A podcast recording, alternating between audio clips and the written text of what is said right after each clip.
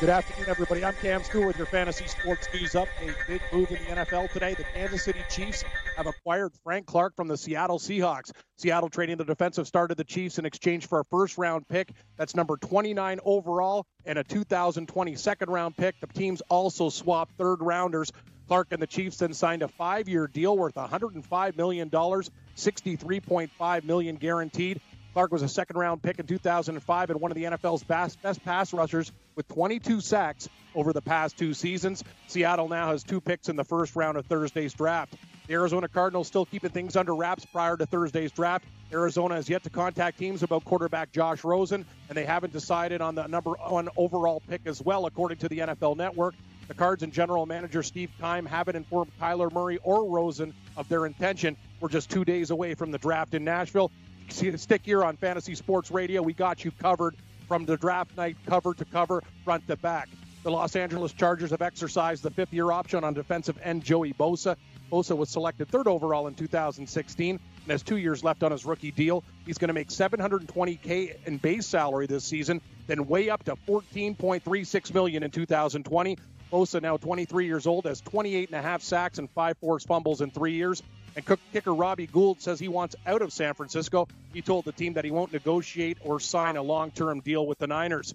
Game 7's amazing. We got two of them in the NHL playoffs tonight. Things get going in Boston just after 7 o'clock as the Bruins host the rival Maple Leafs. Bruins laying 40 cents total, 5.5 in this hockey game. Next game of the double bill has San Jose hosting Vegas at 10 o'clock. This line climbing was a pick 'em, now Sharks minus 120, total set at 6.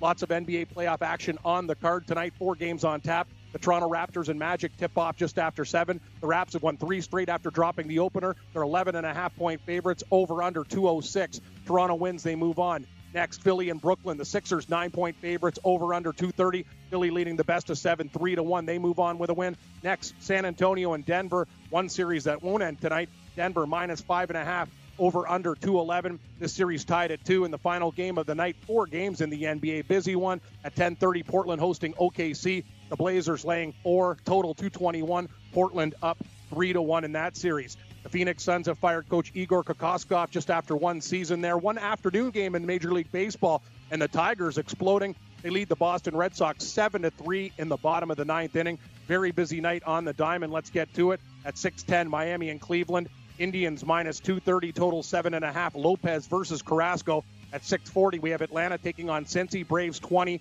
9.5. Gausman and Gray. 3 games at 7:05. Arizona at Pittsburgh. The Pirates minus 115, total 8. Weaver versus Williams. White Sox minus 145 at Baltimore, total 9.5. Nova and Cashner. San Francisco and Toronto interleague play. Jays 20-cent favorites, total 8.5. Samardzija and Thornton. 3 more games at 7:10 p.m. Eastern. Kansas City at Tampa Bay. The Rays minus 200. Total 8. Bailey versus Stanek. Game 2 of the doubleheader. Detroit and Boston. Red Sox minus 190. Over under 9. Turnbull and Velasquez. Philly at the New York Mets. Mets minus 135. Total 8.5. Eflin and Wheeler. 7:45. Milwaukee and the Cardinals. Cardinals minus 129. Davies versus Ponce de Leon. He's in for Waka. 8:05. Los Angeles and the Cubs. Cubs 115. Over under 8. Maeda and Quintana. 8:10. Minnesota and Houston. Astros 145.9. Pineda and Miley. 8:40. Washington minus 130 at Colorado. 10. Corbin versus Hoffman. He's in for Freeland. And 3 more at 10:07. We got the Yankees minus 115 at the Angels. Herman versus Stratton. Texas and Oakland. A's minus 150. Over under 8. Lynn versus Montas. And the last game, Seattle and San Diego. Padres laying 130. Total 8. Swanson versus Marjavicius. Stick around, everybody. I'm Cam Stewart. Gabe Morency hosts Red Heat and Rage Radio. We got George Kurtz and a whole lot more Game 7 talk and lots of picks. So stick around. Red Heat and Rage Radio coming up next. All you have to decide is what to do with the time that is given to you. Game time decisions.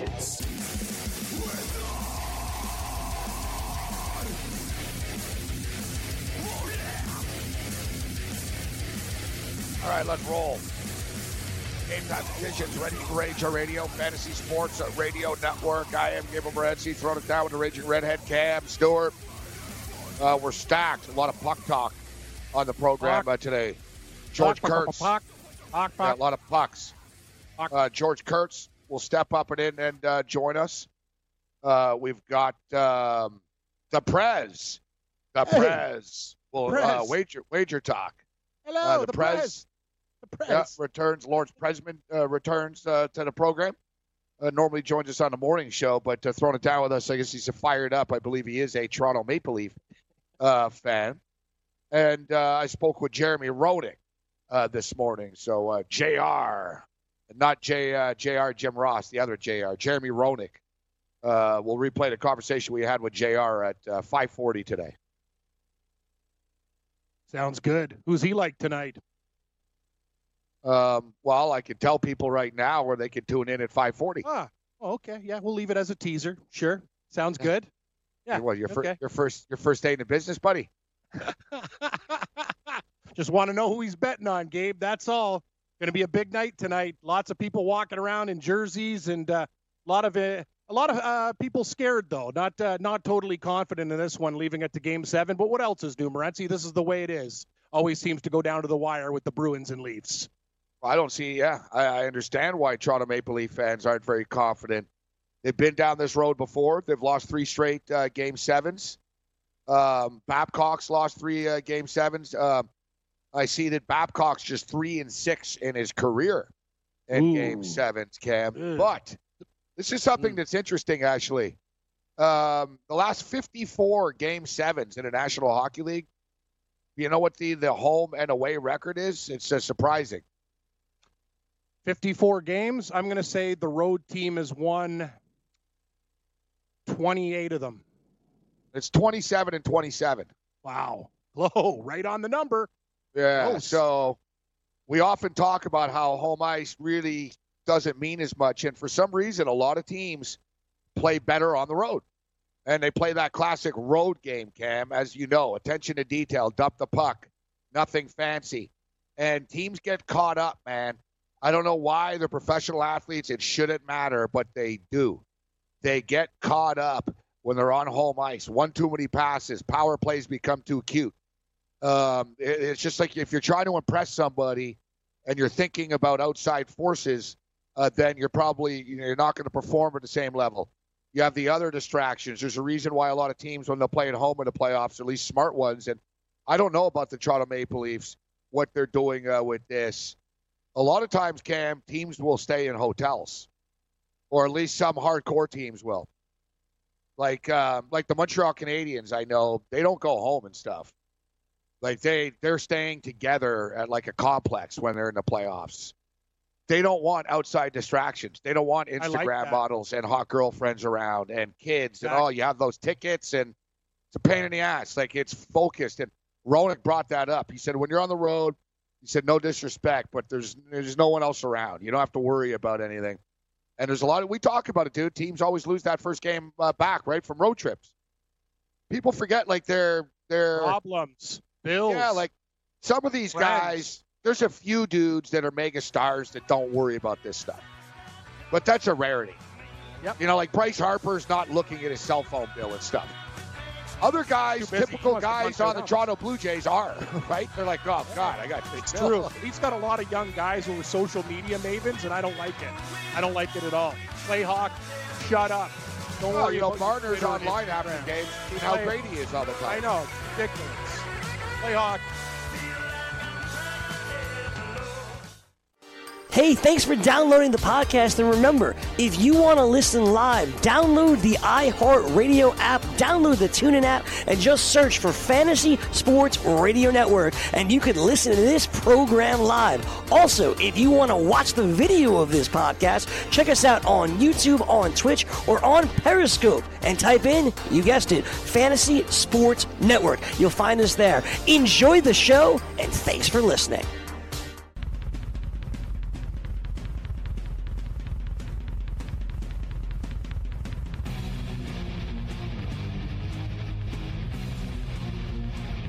Time decisions, Ready Rage Radio, Fantasy Sports Radio Network, iHeartRadio, now on YouTube. I'm Gabriel Morency. A couple of Game 7s on the board. We've got elimination games on tap tonight in the association.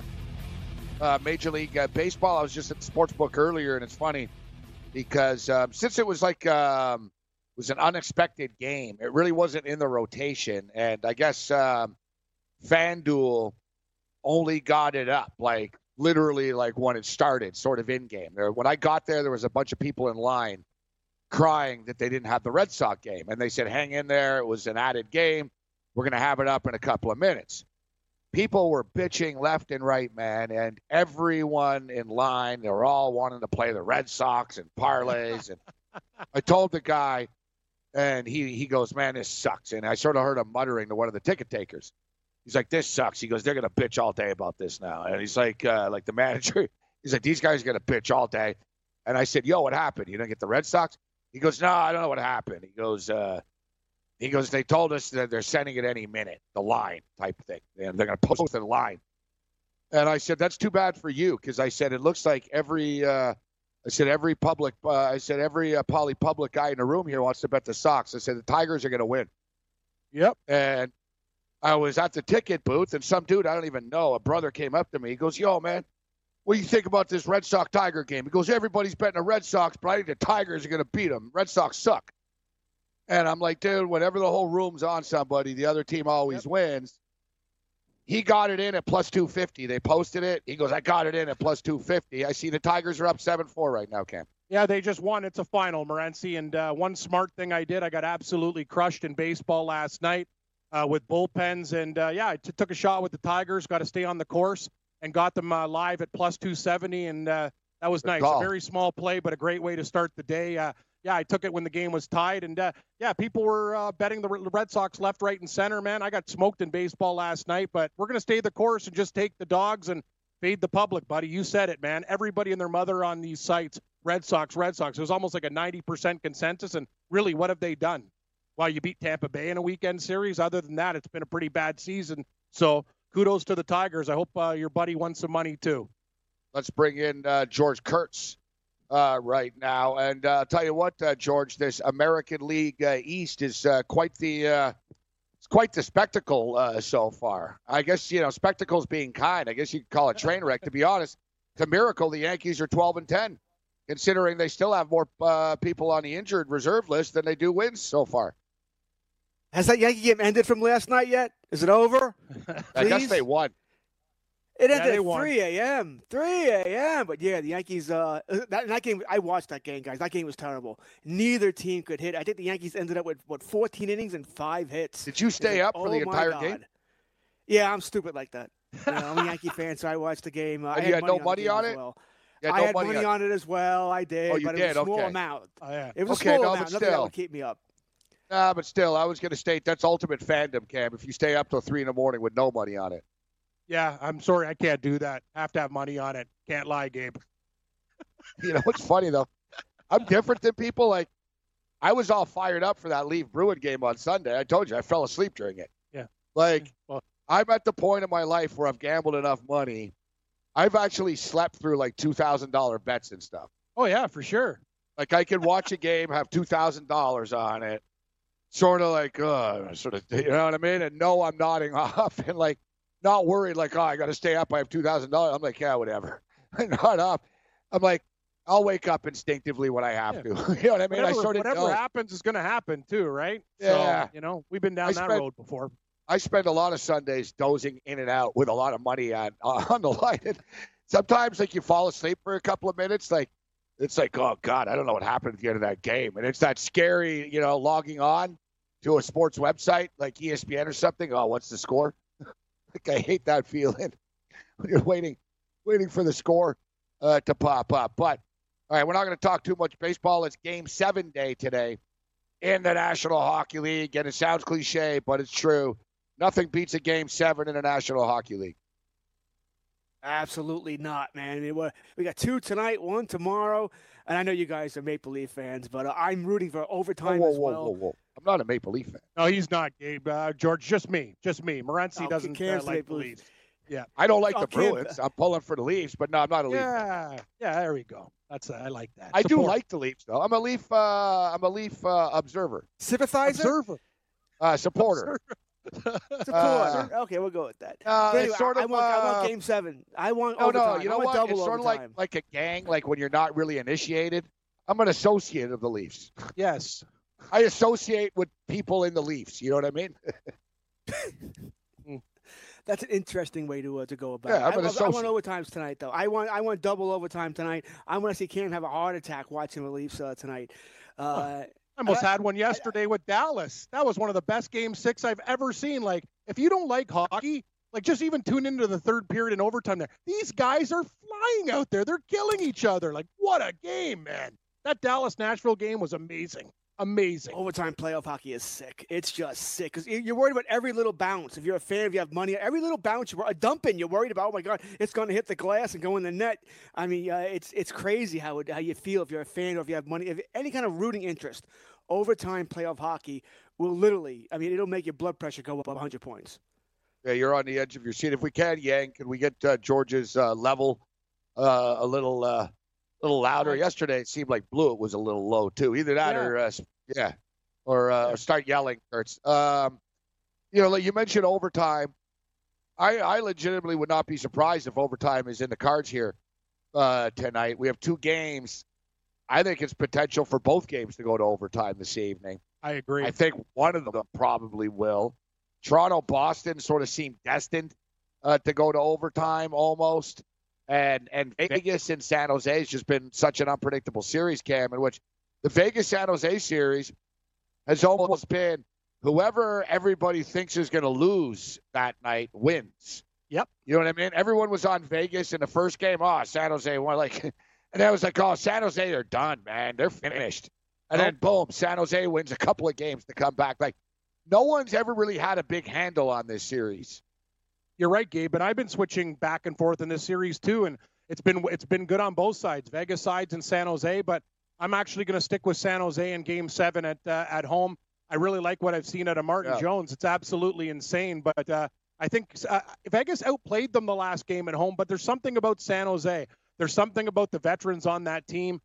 Meyer, you know, they have so many guys on their team that have just really shown up, and I think Jones has confidence now, and the return of Mark Edward Vlasic to help Carlson, who's obviously hurt on the back end for San Jose, is very, very big for them. Vegas has the speed compared to San Jose. San Jose, I think, though, the veteran presence, the revenge factor, guys, I'm going to take San Jose laying 15 or 20 cents tonight, and I think they'll get it done at home. Should be a classic, though. They've shown a lot of heart, Kurtz, coming back. Well, as Cam said, I mean, you could see what the game plan was for the Golden Knights last game. It was to throw every piece of rubber they possibly could at Martin Jones because they were waiting for the bad goal and for him to fall apart, and he didn't. You know, that's why they outshot him 2-1. You watch the game, a lot of I think they had 58 shots, but probably a third, maybe 40% of those shots were, you know, shots that you or I would save. They're not dangerous shots. They were looking for rebounds. They were looking for Jones to screw it up. He didn't. Can he do it again? You know, I have my doubts, but it is at home for San Jose. But Jones has played two big games in a row now. You know, and this is why you played hard all season, right, to get that home game, Game 7 at home. I think San Jose is the better team, better overall team. But I don't trust Martin Jones. I just don't. I see where Cam's going with it, but I'm not going to touch this game betting-wise. Not the game itself. Maybe I'll go for an over or an under, but I'm not touching the game. I know he's played two good games in a row, but I can't trust Martin Jones. Total's too high at 6. If there's hockey gods, if you want to put it in these terms, Cam, really, if you think about this, who deserves to win this? The Toronto Maple Leafs have been a better team than the Bruins. Like they've been better, but Boston have found a way to even this up. But you know, the Bruins and Marchand's just such a dickhead, and City of Boston was so successful. Toronto deserves the bone here. The Leafs haven't won a playoff series in 15 years. I know. Meanwhile, San Jose are always a day late, dollar short. This Vegas team won the Cup last year. Their fans are already spoiled. If there's hockey gods, Toronto and San Jose win tonight. That's who I'm betting on. From the NFL to the NBA, DailyRoto.com is the place to win millions in daily fantasy. You can get the best DFS NFL coverage all season long for a price of $129.99 or dominate the entire daily fantasy sports realm with the Elite Package at $59.99 per month. If you use the promo code FNTSY, you get 10% off your Daily Roto Package. Go to DailyRoto.com, pick your NFL or Elite Package, enter promo code FNTSY, and you'll be on your way to becoming the next Daily Roto millionaire.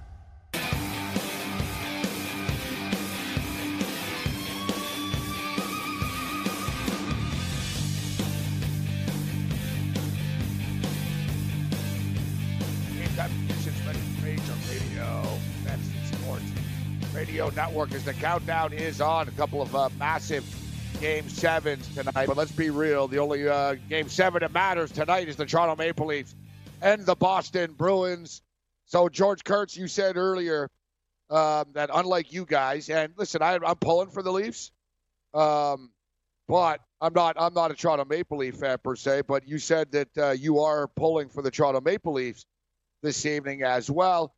What is Colonel Kurtz's selfish reason? No?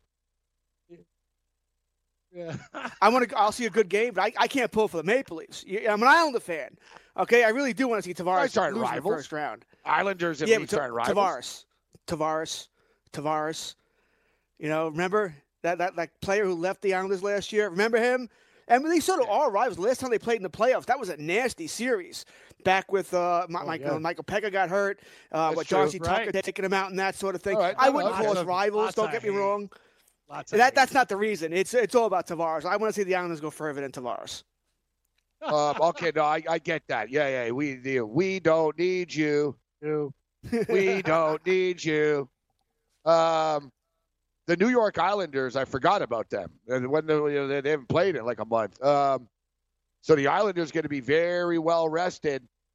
They'll be playing at the Barclays in the second round. But, of course, they get the winner of the Capitals and Hurricanes. Yeah, I mean, listen, I wish the NHL would reseed. You know, I think, once again, it's kind of silly. They will in 2 years. Hurricanes. They will. Oh, yeah, the players are already bitching about it. They're going to do a lot of changes. They're going to get rid of the playoff system for now. But the Islanders going to play the Canes or the Capitals. I would love that. That would be so much fun. So much fun. Because I'd love to see a general manager. You know, let's say you pick the Canes. Oh, Tampa, you want to pick the Canes and you lose? Come on, man. There'd be so much pressure. You guys think that a league that says nothing about anything. It'll never happen. Lower body injury, upper. Yeah, like coaches going to be calling teams out and stuff. Come on, man. What is this? MTV?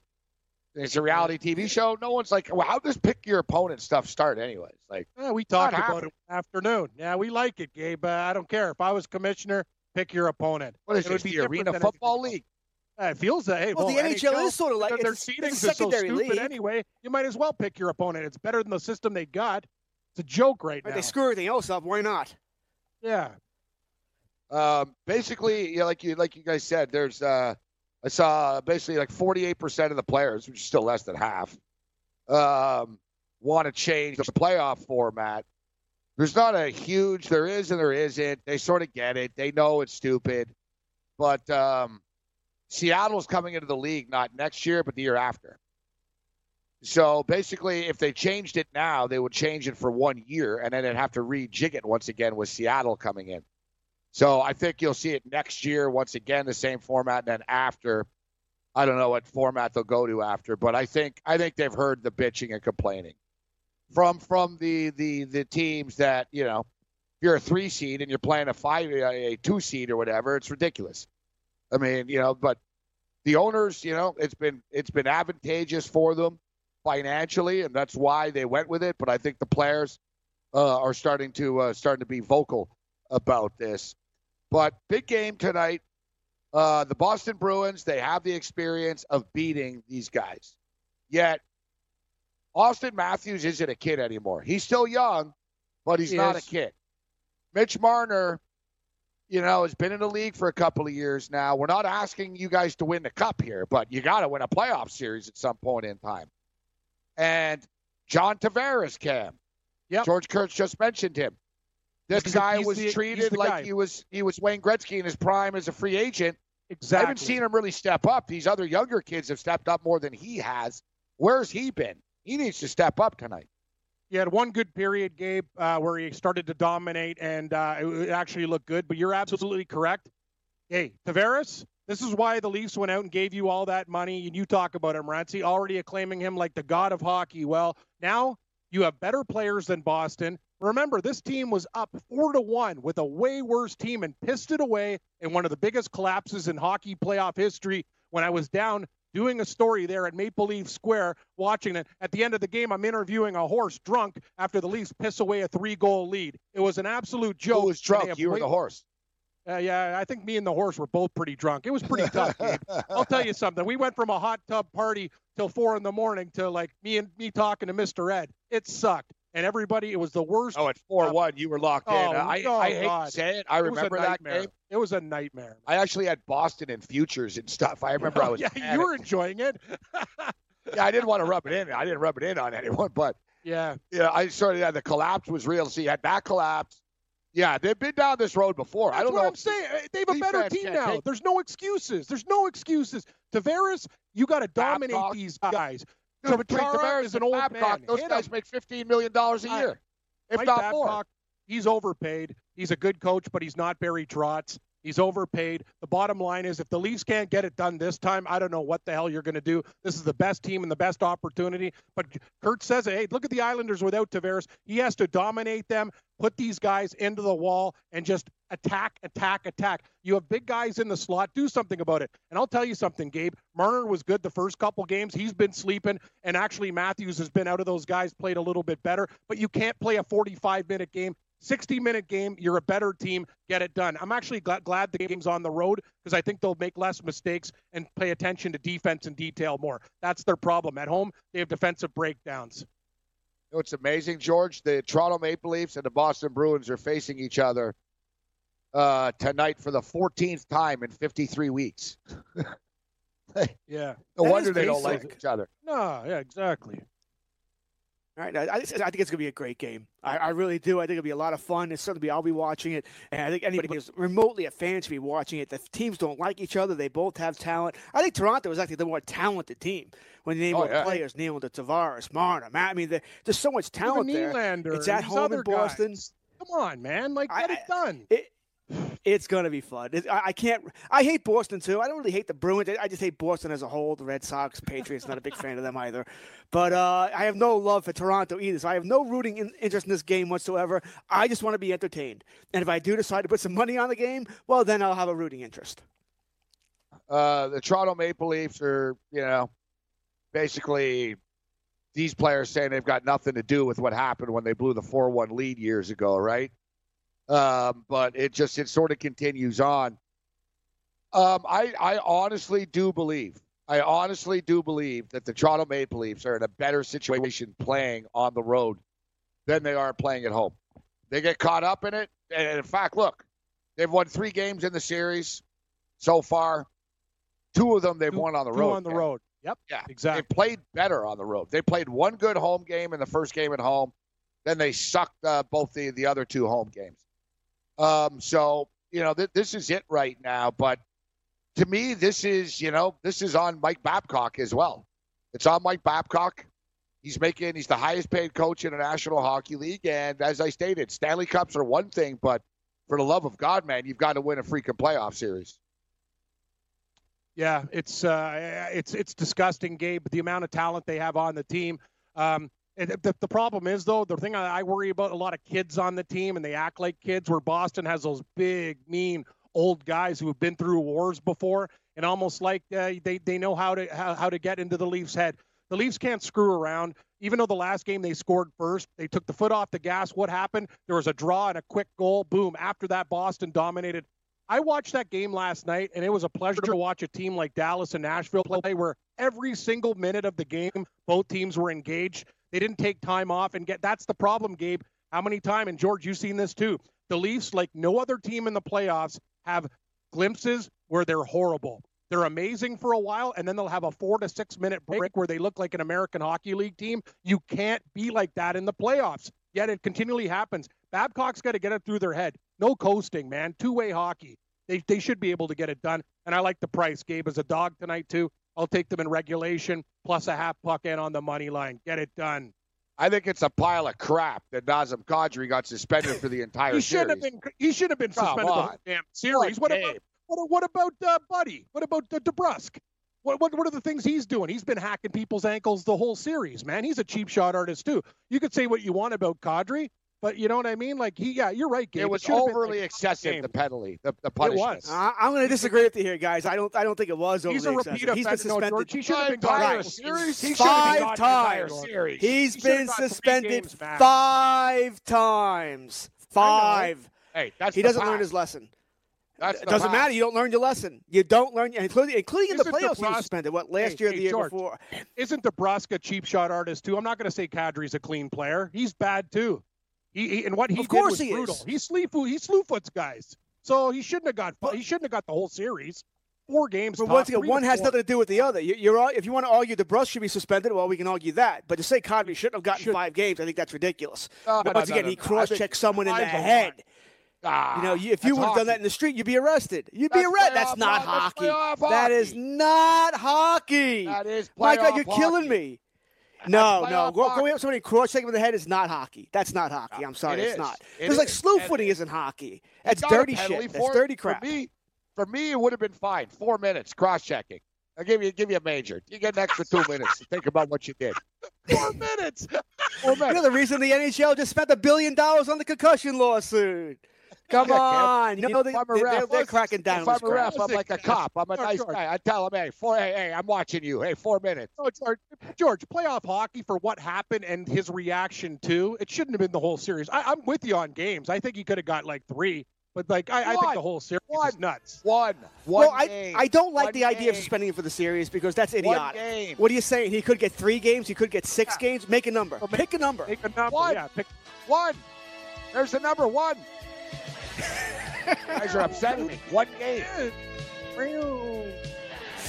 Everybody wants Gabe as a dad. Everything goes. Gabe's dad as a father. Hit him in the face. Hit him. Pick him. Hey, thanks for downloading the podcast. And remember, if you want to listen live, download the iHeartRadio app, download the TuneIn app, and just search for Fantasy Sports Radio Network. And you can listen to this program live. Also, if you want to watch the video of this podcast, check us out on YouTube, on Twitch, or on Periscope. And type in, you guessed it, Fantasy Sports Network. You'll find us there. Enjoy the show, and thanks for listening.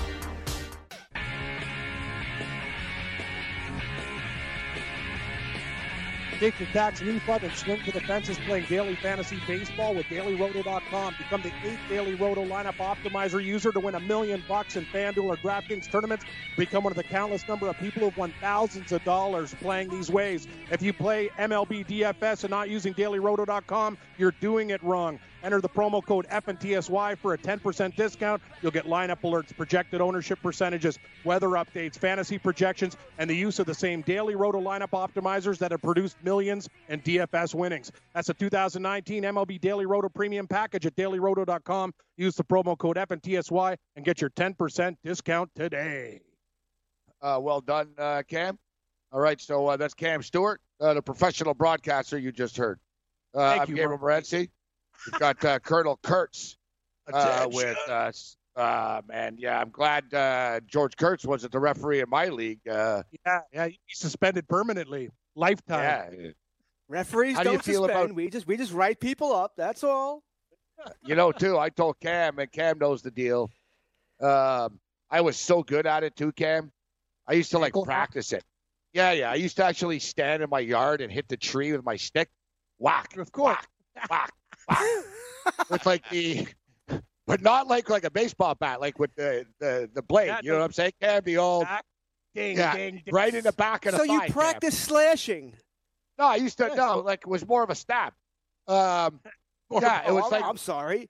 Yeah, I got it from Billy Smith. Growing up as a kid, I watched Billy Smith do it. And basically, you can't remember, like in front of the net, you get it right in the back of the calf. I was that guy. I hate goalies. They used to do that to me because I was a big lumbering power forward. I used to stand in front of the net. They used to call me trash can Cam, because you know what, Gabe? I eat your leftovers. Trash I used Cam. To be the same way. I used to be the same way in a slot. Hey, Cam, you're gonna score another garbage goal, real crappy, right? I used to score those real. Like Tim Curry, you talked about it, one of my heroes. And, Colonel Kurtz, he wouldn't like it. Goalies, Gabe, I don't like goalies like you used to slash my ankles. They used to do the old nut thing, too, when there's a big crowd in front of that. They do the old hack checking nuts. Your jewels, man. Checking things out for you. These goalies, nowadays, they get away with murder. Back then, goalies had way more tricks up their sleeve. Our league at NDG in Montreal is like a psychotic, juvenile delinquent league. There was a kid. He came in, man. He teed up a slap shot from 8 feet away, and it hit me right in the nuts, man. Hit me right in the nuts. I sort of went down. I went down, and you know what it's like. I don't know if anyone's ever been punched with a blocker before, but blockers are pretty, like, they're good weapons. Oh, they're hard plastic. Oh, yeah, hard, so, like, man. They're hard. I nailed the guy with the blocker, like, bang, straight, like, right in the face. Bam. I hit him with the blocker, but he fell on top of me and stuff, and then I got piled on. People started pounding me, like, after. I got it all from Billy Smith. Billy Smith, George, I have to tell you, you're an Islander fan. You don't like that style of play. That's why you guys won cup. Billy Smith is the dirtiest goalie in the history of the NHL. I can't argue that. I can't. I know what Billy Smith used to do. I mean, he wouldn't get away with that nowadays. Down Edmonton, George. Back then, there was no video back then, right? No social media. Nowadays, everything he did would be on camera. Right. Everything even he did would be on camera. You couldn't get away with it. Even I thought when I was a kid, I remember asking my grandfather, why does he do that? Why is he so mean? Like, he just can't. Billy Smith would go out of his way to hurt you. Like, he really was like a serial killer on ice or something. Got to admire him. He was angry. Yeah, he was an angry goaltender. Cam's girlfriend. Yeah, you've got a good Billy Smith story. Tell it over at Gretzky's. Yeah, so my girlfriend was out having a couple drinks and whatever, and when you go to Wayne Gretzky's restaurant, it gets really annoying, George. They pump throughout the bathroom and think, oh, Wayne, it's just Wayne Gretzky stories time and time again about how great the Oilers were and how great Gretzky is. So my girlfriend had a couple of drinks. She's like, anybody in this bar getting sick and tired? All these stupid Wayne Gretzky memories and love it. She got, hate this crap. And one guy goes, I'm sick of it. She goes, well, I like your style. You got nuts. Who are you? He's like, I'm goaltender Billy Smith. She's like, Billy Smith? She goes, bullshit, you're not Billy Smith. And then a couple of guys she was with, like, yes, Lisa, that actually is Billy Smith there. And he came over and had a cup of cocktails. And then I wondered, I'm like, that's cool that Billy Smith thinks this sucks, but why are you as Billy Smith hanging out at Wayne Gretzky's bar if you hate the Oilers so much? Right, Morency? That seems kind of weird. He beat him. Yeah, good point. He did beat him. He's got good memories. He beat him. What do you think about those? Do you remember that, George? Do you remember the sweep? Do you remember the sweep of the Edmonton Oilers? Yes, I do. Thank you so much for bringing it up. When Wayne Gretzky was a kid. I remember. My uncle was on that. What was it, about 15 or 16 at that time? I think I was. What, 84? Good time. Kurt Brackenberry, yeah, I remember. My uncle. He was on the Oilers. Yeah. And he basically never played. All right. Yep. In the Stanley Cup final, he didn't play much, but he was in uniform, so he was on the bench. And I don't know. You look at the box scores. You know, 3 minutes here, 4 minutes, 2 minutes. You know, and like whatever. So he didn't play much, but he was in uniform, and so they're getting swept. All right, the Oilers are getting swept. They're losing the last game, game four. It must have been 4-0, 5-0, or something like that. I don't know if it was Bob Cole, but I remember as a kid, and lo and behold, man, last couple of minutes, man, they're like, and Brackenberry's on the ice. Right away, Cole's like, there's no need for this. Right away, dude. Right away. No need for this. Yeah, he's like, there's no need for this. Like, basically, he just went on a rampage camp. Like, he tried to kill Dennis Potvin. Like, dude, like, you're losing 4-0, 5-0. You're about to get swept. You're a nobody, but no, he had to go after Potvin in the corner. He went like he was a wrecking crew. I'll never forget the announcer going, there's no need for any of this. Why is he even on the ice? And I like his style. My grandfather didn't like him, right? My grandfather said, Kurt's such an idiot. He's like, God, this guy's an idiot. Like, he was like, because my grandfather was good, so. You know, like, my grandfather wasn't a fan of this dude, so he was like, God, this guy's stupid. There he is, running around like an idiot. And I told Dennis Potvin the story. I said, do you remember, like, when he won the cup? I said, he got hit in the back with a couple of minutes left. And he goes, yeah, I still feel it. He goes, yeah. He goes, yeah, yeah. He goes, tell your uncle he's an asshole. Like, just like, yeah, and he kind of is. He was, right? But I remember that, George. So they swept them. And then just my uncle's luck, the next year he got traded to the St. Louis Blues, and then the Edmonton Oilers went on and won 4 straight cups. Now, is that a cause and effect relationship there, or just bad timing? Well, they felt bad for him, though. And They did make him the strength and conditioning coach of the Cape Breton Oilers after camp. Oh, nice. At least he got something out of there. Yeah, George Wright, like, he's in with Kevin Lowe and those guys. Like, he played with them. That's cool. Stuff, right? Like, great guys. But George would have liked it, Gabe. When I did my morning show, we had two Islanders as our analysts, and potato chip maven Mike Bossy and Dennis Potvin. Yeah, I remember I met Hall of Fame crew. Oh, yeah. The best was when they used to come in studio and Potvan's hands are like, those old meat hooks. Like, you just could put your hands around your neck and pop your head off. Whereas Mike Bossy kind of looked like Skeletor. He's so skinny. Mike Bossy's a skinny guy. Yeah, yeah. Oh, I know. And he's hacking darts and stuff. He's like smoking cigarettes. I'm like, wow. I know he's a potato chip king now. What did you say, though? You told me that Bossy brought in like a box of Humpty Dumpty chip for you guys. Yeah, he goes, hey guys, I'm the Humpty Dumpty rep, potato chips. He brought in like a van full of chips. We all got like, not just a bag, a box for each guy. Like I got a box, my co-host got a box. It was great. Yeah, Bossy's really generous with his chips. Those are great chips. Yeah, Humpty Dumpty. But Humpty Dumpty's out of business. They were bought out. They sold the recipe to Old Dutch. Old Dutch are a good product. Yeah, like when you get a bag of Old Dutch barbecue chips, that's Humpty Dumpty. That's what Humpty Dumpty tasted like. That's what I used to crush in the press box at Expo games. Exactly. Great chips. Yeah. Humpty Dumpty. Great chip. Great recipe. Great chip. Dennis Potvin, very, very nice man. Yeah, he's like, strong. Very, very nice. Mike Bossy's nice guy too, but Potvin's more chummy. Bossy's sort of Bossy's like more an individual. He's got an ego, Bossy a bit, right? Like he's sort of. The guy scored like 600 goals in like 400 games or something, right? Like you look at him, you thought he'd be like a street guy. Like you didn't think he'd be a hockey player. Like he is thin. Like it's wild, man. Compared to KD in the chat. Great hands. KD in the chat is asking, "Hey Cam, did you ever, did you or Morency or George ever play with the old school helmet?" Butch Gorin, it looked like a foam helmet. What, the ceramic helmet? Yeah, it looked like, and the best was those OPG cards and tops they used to paint on the ceramic guys when they didn't have, like, the regular helmet. Butch Goring had one of those, a couple other guys. Yeah, no, I never played with those. But I played with the Mark Messier, the round one. I had the round goal. Yeah. But I hated the kids that used to wear Jofas. I used to take that personally. Like I told you, the coach's son on my team had a Jofa. I want to punch him in the face. I hate those Jofa helmets. The Peter Klimas, hate them. The Jofa only worked on Gretzky. You know what I'm saying? You can, like, the little thin. I'm old enough that I started playing hockey, and as a goalie, I actually had a mask. You know what I mean? So I had a mask. There wasn't a cage and stuff like that. There was, like, padding underneath rubber. It really sucked, man. It was like getting punched in the face. Like, yeah. But I was a kid, though, so the pucks were coming out hard. You know what I'm saying? But, like, but I was old enough that when they regulated it, Cam and George, that you had to wear the cage. So I was, like, one of the first kids that, like, by law. They were like, because people were losing eyes and stuff, Cam, in those days. Like, for sure.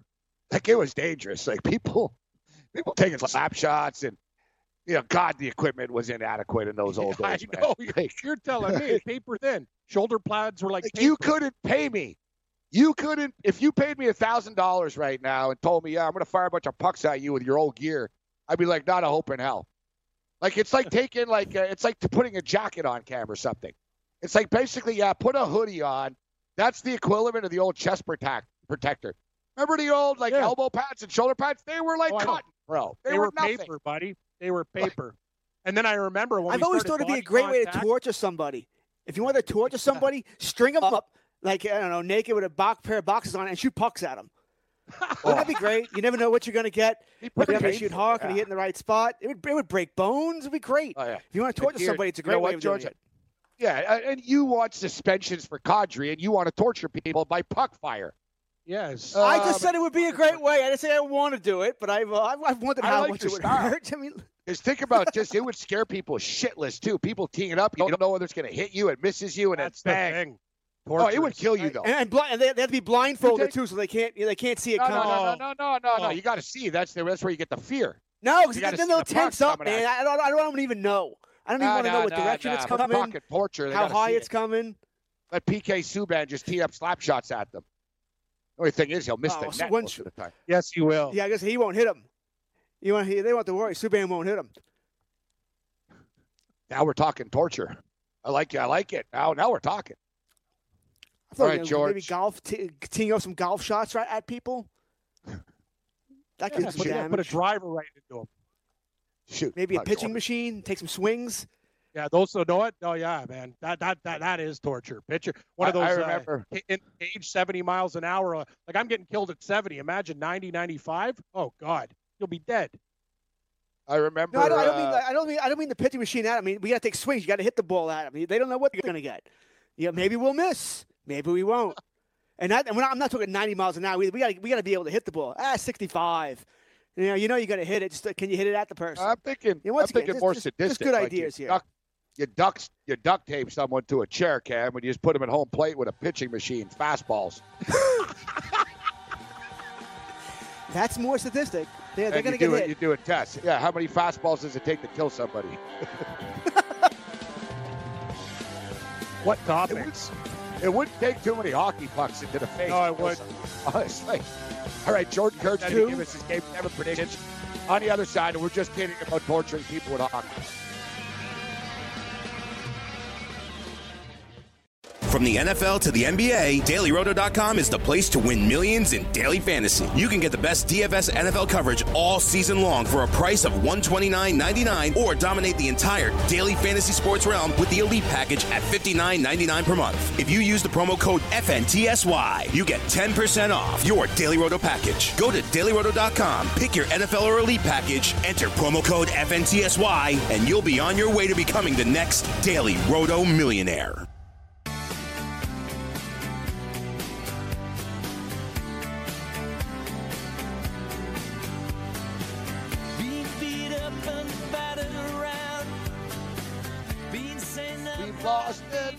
Down. We've bet on every sport, and we've been screwed.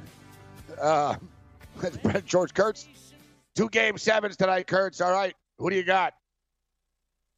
Like I said, Toronto, Boston. I don't think I'm going to take the game. I think this is pretty much an even matchup here. Puck luck either way determines who wins here. I'm going to go with the over, though. I got 5.5, so I'm going to go over George, here. You got to pick a pick here, George. Like, what is this? Who's going to win? I'll let you pick. Will you wait till I'm done? Have some patience. Are you a politician? I'm taking the over. This segment, but if I have to bet, I'll take Toronto because I'm getting plus 130.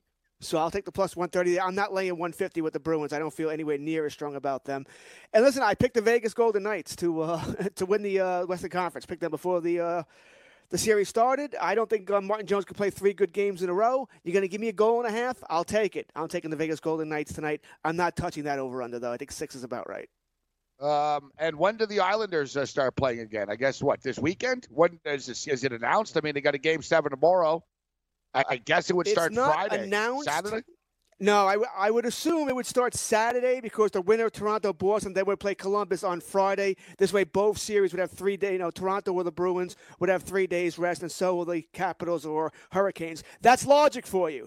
The NHL could throw us all out the window, and the Islanders play Thursday, and they get no rest. Who the hell knows? But I would assume the Islanders play Saturday, and Toronto or Boston will play the Columbus Blue Jackets on Friday. This way, it's all even for everybody. So what's the deal? If the Capitals win, they'll have home ice against the Islanders. But if the Canes win, the Islanders would have home ice over the Canes, right? Correct. At Barclays. Unfortunately, not Nassau. Cool. Not the same magic, Cam. Not the same. Got to do it later. They should have go to Nassau till later. But whatever. Money talks. Bullshit walks. But it's wrong. The Islanders have a distinct advantage at Nassau. Colonel Kurtz, catch up this weekend, breaking down the NFL draft and more. As we'll know about Kyler Murray, Josh Rosen, and a hell of a lot else. Thanks, George. Later, buddy. No problem, guys. Good luck tonight. Yep. Good luck. Level 1 winds down. Level 2 coming up. Hey, thanks for downloading the podcast. And remember, if you want to listen live, download the iHeartRadio app, download the TuneIn app, and just search for Fantasy Sports Radio Network, and you can listen to this program live. Also, if you want to watch the video of this podcast, check us out on YouTube, on Twitch, or on Periscope, and type in, you guessed it, Fantasy Sports Network. You'll find us there. Enjoy the show, and thanks for listening. Hey everybody, I'm Cam Stewart, your fantasy sports news update. One afternoon game in the MLB, and it's in the books. The Tigers, big blue, just take out the Boston Red Sox. 7-4 is the final. Boyd the win, Brewer the loss. Very busy night on the diamond. We got one game at 6:10. Miami and Cleveland Indians minus 257.5. Lopez versus Carrasco, and before 7 o'clock, 6:40. Atlanta and Cincinnati Braves minus 129.5. Gosman taking on Gray. We got a three-pack at 7:05. Arizona and Pittsburgh pick 'em. Total 8. Weaver versus Williams. Light White Sox minus 140 at Baltimore. 9.5 over under. Nova versus Cashner. Interleague play. San Fran at Toronto. Jays minus 128.5. Samardzija and Thornton. We got a three-pack at 7:10. Kansas City and Tampa Bay. Rays up to minus 200. Total 8. Bailey versus Stanek. Game 2 of the double bill, Detroit and Boston. Red Sox minus 190, over under 9, Turnbull Velasquez. Phillies at the Mets tonight. Mets minus 135, over under 8.5, Eflin and Wheeler. Milwaukee and the Cardinals, Cards minus 29, Davies versus Ponce de Leon in for Waka. 8:05, we have Los Angeles minus 115 at the Cubs, over under 8, Maeda and Quintana. 8:10 action. We got Minnesota and Houston, the Astros minus 145, over under 9, Pineda and Miley. 8:40, Washington laying 30 cents versus Colorado, 10 flat. Corbin versus Hoffman. He's in for Freeland, who's injured. Three more at 10:07. Yankees minus 115 at the Angels, 8.5. Vermont versus Stratton. Texas and Oakland, A's 158. Lynn versus Montas in Seattle and San Diego. Padres, $1.30. Total 8. Swanson Dinners versus Marjavicius. Big move in the NFL today. The Kansas City Chiefs acquiring Frank Clark from the Seahawks. Seattle traded the defensive star to the Chiefs in exchange for a first-round pick. That's number 29 overall and a 2020 second-round pick in the draft. Two teams also swapped third-rounders. Clark then signed a 5-year deal worth $105 million, $63.5 million guaranteed with Seattle. Seahawks now 2 picks in the first round. Arizona keeping their cards close to the vest. Arizona yet to have a contact with teams about Josh Rosen, and they haven't decided on the number 1 overall pick as well, according to the NFL Network. Cards and general manager Steve Keim haven't informed Murray or Rosen of their intention. We're just 2 days away from the NFL draft in Nashville. Keep it covered to here. We got all your draft information and shows leading up to Thursday. We got the Los Angeles Chargers have exercised the 5th-year option on defensive end Joey Bosa.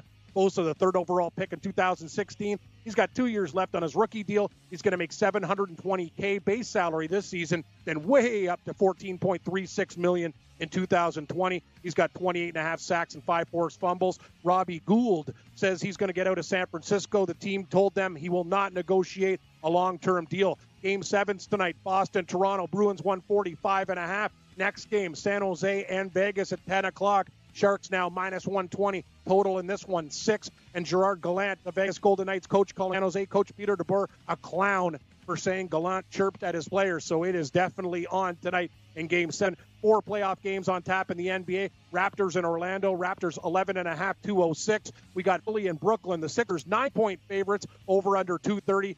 Philly, they're 1 win away like the Raptors. They can close thing out. Denver and San Antonio, a good series. Nuggets minus 5.5, total 211. This series tied at 2. Final game of the night, 10:30, Portland and Oklahoma City. The Blazers laying 4, over under 221. Portland leads 3 games to 1.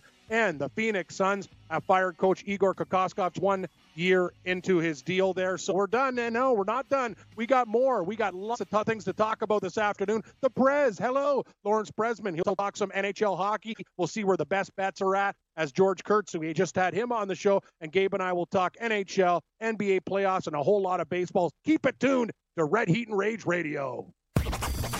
All you have to decide is what to do with the time that is given to you. Game time decisions.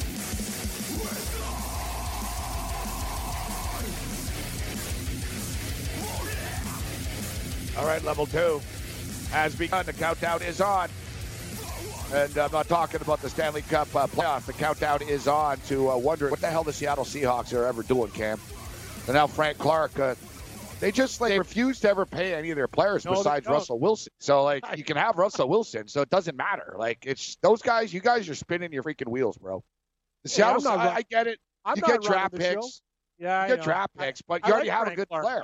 Yeah, you already have a good player. Like, what do you want draft picks for? You already have a good player. He's only 25. They're probably just going to try to replace Frank Clark, and there'll be a version of him that's not going to be as good.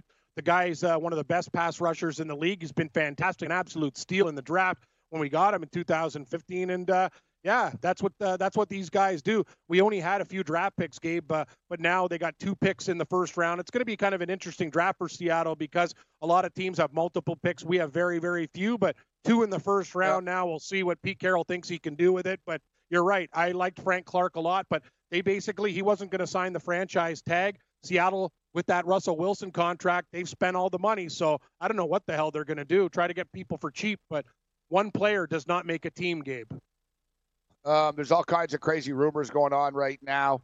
So Frank Clark is the first of what no doubt will be many trades to come over the next couple of days with the draft rapidly approaching.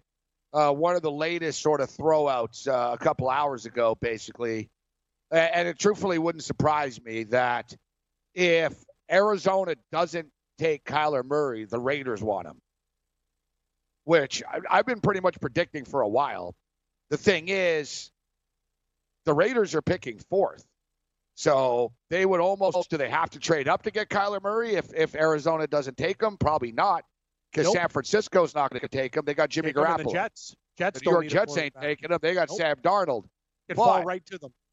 He could fall right to them at four, but people could then jump the Raiders and trade with San Francisco, as John Lynch said he's open to that. And the Jets are open to dealing too. So it wouldn't shock me if there was a little swap here, potentially of the four and the one. Now, I'm speculating. Nobody knows anything. There's a lot of crazy stuff going on out there. I do believe that it's set in stone that Kyler Murray will be the first pick, Cam. I'm just not positive what team it's going to be. But I think it's going to be Arizona. When it's all said and done, I think it's the obvious situation. It's going to be Arizona. Josh Rosen gets dealt. The question is, where does Josh Rosen get dealt to? Time will tell in the next 48 hours. I'm just watching the NFL Network right now, and there's a story breaking. Patrick Peterson removes Cardinals references from all his social media accounts. So I have no idea what the hell's going on here. I remember before, Gabe, didn't we do a story about Josh Rosen when he was kind of like leaving the Arizona Cardinals logos too. And stuff? But yeah, I don't know what the hell's going on with Patrick Peterson. He's been kind of an angry guy for a while. There's a report, Cam, right now from Ken Summers, who joined us yesterday. Yep, Ken Summers reports right now. He goes, I don't know what happened, but the Arizona Cardinals really just pissed him off, and he stormed out and might want to demand a trade now. And they don't know what. Something just happened this afternoon.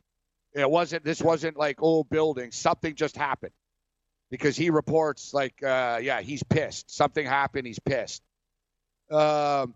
Yeah, good job, Kingsbury. Yeah, this is a guy. I know what I love too, Gabe. He's 32 years old, bro. I know. You couldn't run a fantasy sports radio network, let alone a football team. Hey, hold on, Gabe. 30 minutes in. Okay, we got to take a break for social media. You're dealing with men, and this is another thing with Kingsbury. These guys have social media breaks. If you can't put your phone down in a meeting for half an hour, maybe you shouldn't be playing in the damn league. This Arizona thing is a train wreck. Glad they're in Seattle's division. Yeah, I think Patterson probably is like, holy shit, man, this is getting real. I got to get out of here.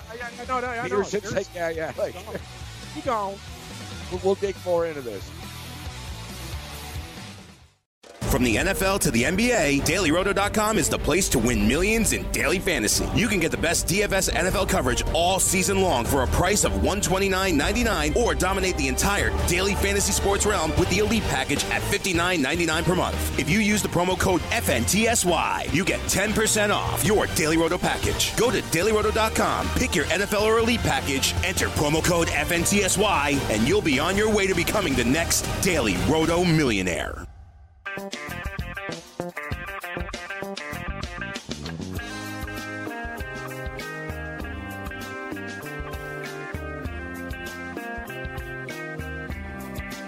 All right, things getting interesting in Arizona right now. Of course, I got this Kyler Murray stuff. Got Josh Rosen situation. And Patrick Peterson didn't show up. There's voluntary workouts going on now. He didn't show up. He's not showing up. Something was said to him earlier in the day that legitimately pissed him off enough to, is like Cam just stated, that he's erased all Arizona Cardinals stuff from his social media accounts. Yet we should note he did ask to be traded last year and then apologized after and said he's good. He's going to stay with Arizona. So this is just beginning right now. But I do think Kingsbury's going to have a problem keeping this all together. Odell Beckham not attending the Browns' voluntary minicamp. Yet Kitchen says it's a non-story, it's voluntary, and basically stating he's Odell Beckham. He doesn't really need to be here. Odell Beckham is in Los Angeles working out, which he does every offseason with his own sort of trainer in Los Angeles. So it looks like the drama is already beginning in the National Football League, Cam. Yeah. I hope one thing about Odell, I hope he stays hydrated. Remember the issues with water? Last year, you got to keep on drinking water. That is a non-story. A lot of it's just crazy stuff. Even what happened with Jacksonville, like wrong phone numbers and involuntary workouts and voluntary. But one thing about Cliff Kingsbury, buddy, you're moving from Texas Tech to the National Football League. It's a hell of a different story, different egos, guys who are men, not boys, that have been there before. And I just find it very, very interesting, even with his social media thing and breaks and stuff. It just feels like, to me, he's the type of guy where the inmates are going to be running the asylum. I'm not sure if players are really going to take this guy too seriously. It's a good point. He's going to have to sort of keep somewhat in line, but he has a lot of egos and a lot of personalities that are bigger than his. Odell got into it this morning on Twitter, actually, as you talk about social media. And this is what happens, man. Idle time, Cam, right? Players have time on their hands. They're reading social media, and then they start to respond to people. Somebody asked, it all started off harmlessly. It always starts off harmlessly. In which a Giant fan basically stated to him, I love you, Odell. You know what I mean? You're the man. I love you. I'm still a Giant fan, but I'll be pulling for you in Cleveland. Hopefully before it's all said and done, you can, end up in New York sometime again. You know what I mean? Maybe you could be a Giant again one day. And he basically stated, thanks, bro, but that ain't happening, right? So he said, that ain't happening. And then it just sort of started. Now, Gettleman, now listen, I've talked a lot about this Gettleman dude.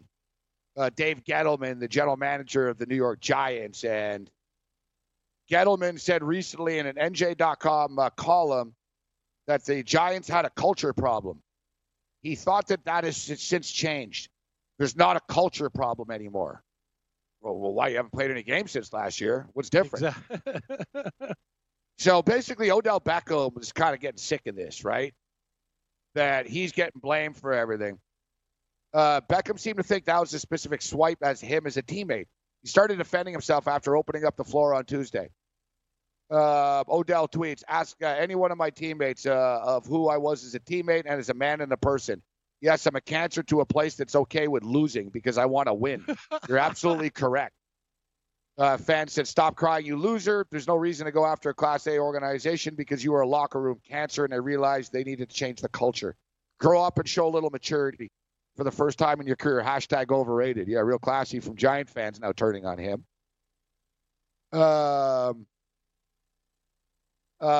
Odell says, we didn't sign him to trade him. That's what Gettleman said. You don't get married to get a divorce, says Beckham. I tried my best. The situation I had since I got there never changed. We were losing, period. Money doesn't bring happiness, brother. Remember that. Beckham was sidelined with quadricep injuries. It surprised the team. Asked the coach. I begged him to go each and every one of those games. Actually, for my teammates to be on the sideline for the home games. He told me no. basically, yeah, Odell's unloading starts to go on about how disrespectful it was in New York. The Giants never respected him. Somebody said, well, you got traded to a known losing environment, so enjoy your few years there and come back with open arms.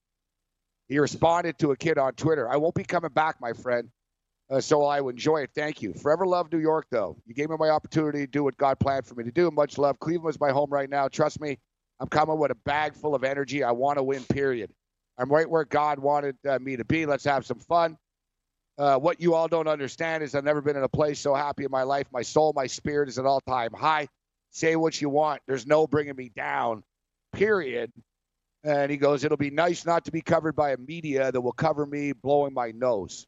I will say this too, Gabe. You know what? I'm going to defend Beckham. But the one thing is, a lot of the time is when Gettleman comes out with that story, I obviously it probably was targeted at him, but sometimes you just got to be the bigger man and just ignore it and go about your business. But I love what I love his commitment. I think he's going to be huge for Cleveland. I think he wanted to win with the Giants, and I agree with a lot of the thing that he said. It's like you're Gettleman. You did take a swing at him, and you can't really say it was Odell Beckham Jr. saying when he said that. Eli Manning. You know what he means. You know what he means. You mean. Yeah. You're throwing it at him. I would say don't respond. We all know what he means. But I have no problem. Of course he is. He's going after Odell. And the thing is, yes, he is. So Odell was pretty. He wasn't that bad, to be honest. No, he wasn't. He really didn't mouth off that much about Eli Manning. Now, that interview wasn't good. It pissed the Giants off last year. Yes, it did. It was out of the blue because that's the thing. He never bitched publicly, right? And he didn't pitch in a room either. Like, he really, gets along well with Eli. So it was sort of an ambush. He did an interview with Josina Anderson, and she said, so are you getting frustrated in New York with the way things are going? And he said, no, I love my team, but he goes, I sometimes wonder what it would be like to play with a quarterback that could throw the ball down the field, which is pretty much a shot at Eli Manning. Yes. Right? So they looked at it like, whoa. But the problem is, Eli Manning is the problem. To me, you got rid of the wrong player. I'm just saying. I mean, part of today in 2019 in pro sports is dealing with ego. It is. Yep. If you don't want to deal with ego, you're not going to win. Look at Steve Kerr. You think it's a party for Steve Kerr to deal with Steph Curry, Kevin Durant, Draymond Green, and Klay Thompson every day? Very, very difficult job. You know what I mean? He's got to make sure that stuff doesn't get combustible here, right? And you got to manage this stuff on a daily basis. And Pat Shermer had no interest in doing it. Everything was Odell's fault. It was just basically everything rattled. That's an excellent point by you. We talk about Gettleman. We talk about Beckham. Shermer's been a joke. You could laugh at all the coaches that the Giants had before. McAdoo was better than he was. That's what I'm saying. I've said this before. I talked to playoffs about this. What is wrong with McAdoo? Why? McAdoo is an upgrade from you, Shermer, because you have the name Shermer and you got a kid who plays at Vanderbilt in the Shermer name. Well, you know what you've done in New York? Nothing. Yeah. You've done nothing. You've been a horrible coach. You don't know how to manage egos. And McAdoo and his little windbreaker did more with less than what you're doing with, and he can't even manage it. He's part of the reason. You said an excellent point about Kerr, and things got combustible. Shermer's. He's done nothing, Gabe, but stoked the fire. And I'm down with Beckham for what he said. He's defending himself, but a lot of guys on social media, Gabe, you know this, don't take the bait. Don't take the bait. People are going to put this stuff out there just to see you, whatever. There's bigger fish to fry. Right. There's bigger fish to fry in Cleveland. Him being reunited with Landry, the LSU tandem there, and Baker Mayfield with another name. But my whole problem is everyone's ripped Eli, fair enough or not fair. Shermer's a guy who's basically not been ripped enough, in my opinion. You did a horrible job with the Giants. He sucks. Shermer has attached himself to Eli Manning. Yes. And Gettleman has as well. We'll see what they do here in the draft. I mean, people are going to freak if they don't draft a quarterback or get Josh Rosen. I think they're going to take Daniel Jones with the 17th pick overall. That's my guess. Hey, thanks for downloading the podcast. And remember, if you want to listen live, download the iHeartRadio app, download the TuneIn app, and just search for Fantasy Sports Radio Network, and you can listen to this program live. Also, if you want to watch the video of this podcast, check us out on YouTube, on Twitch, or on Periscope, and type in, you guessed it, Fantasy Sports Network. You'll find us there. Enjoy the show, and thanks for listening.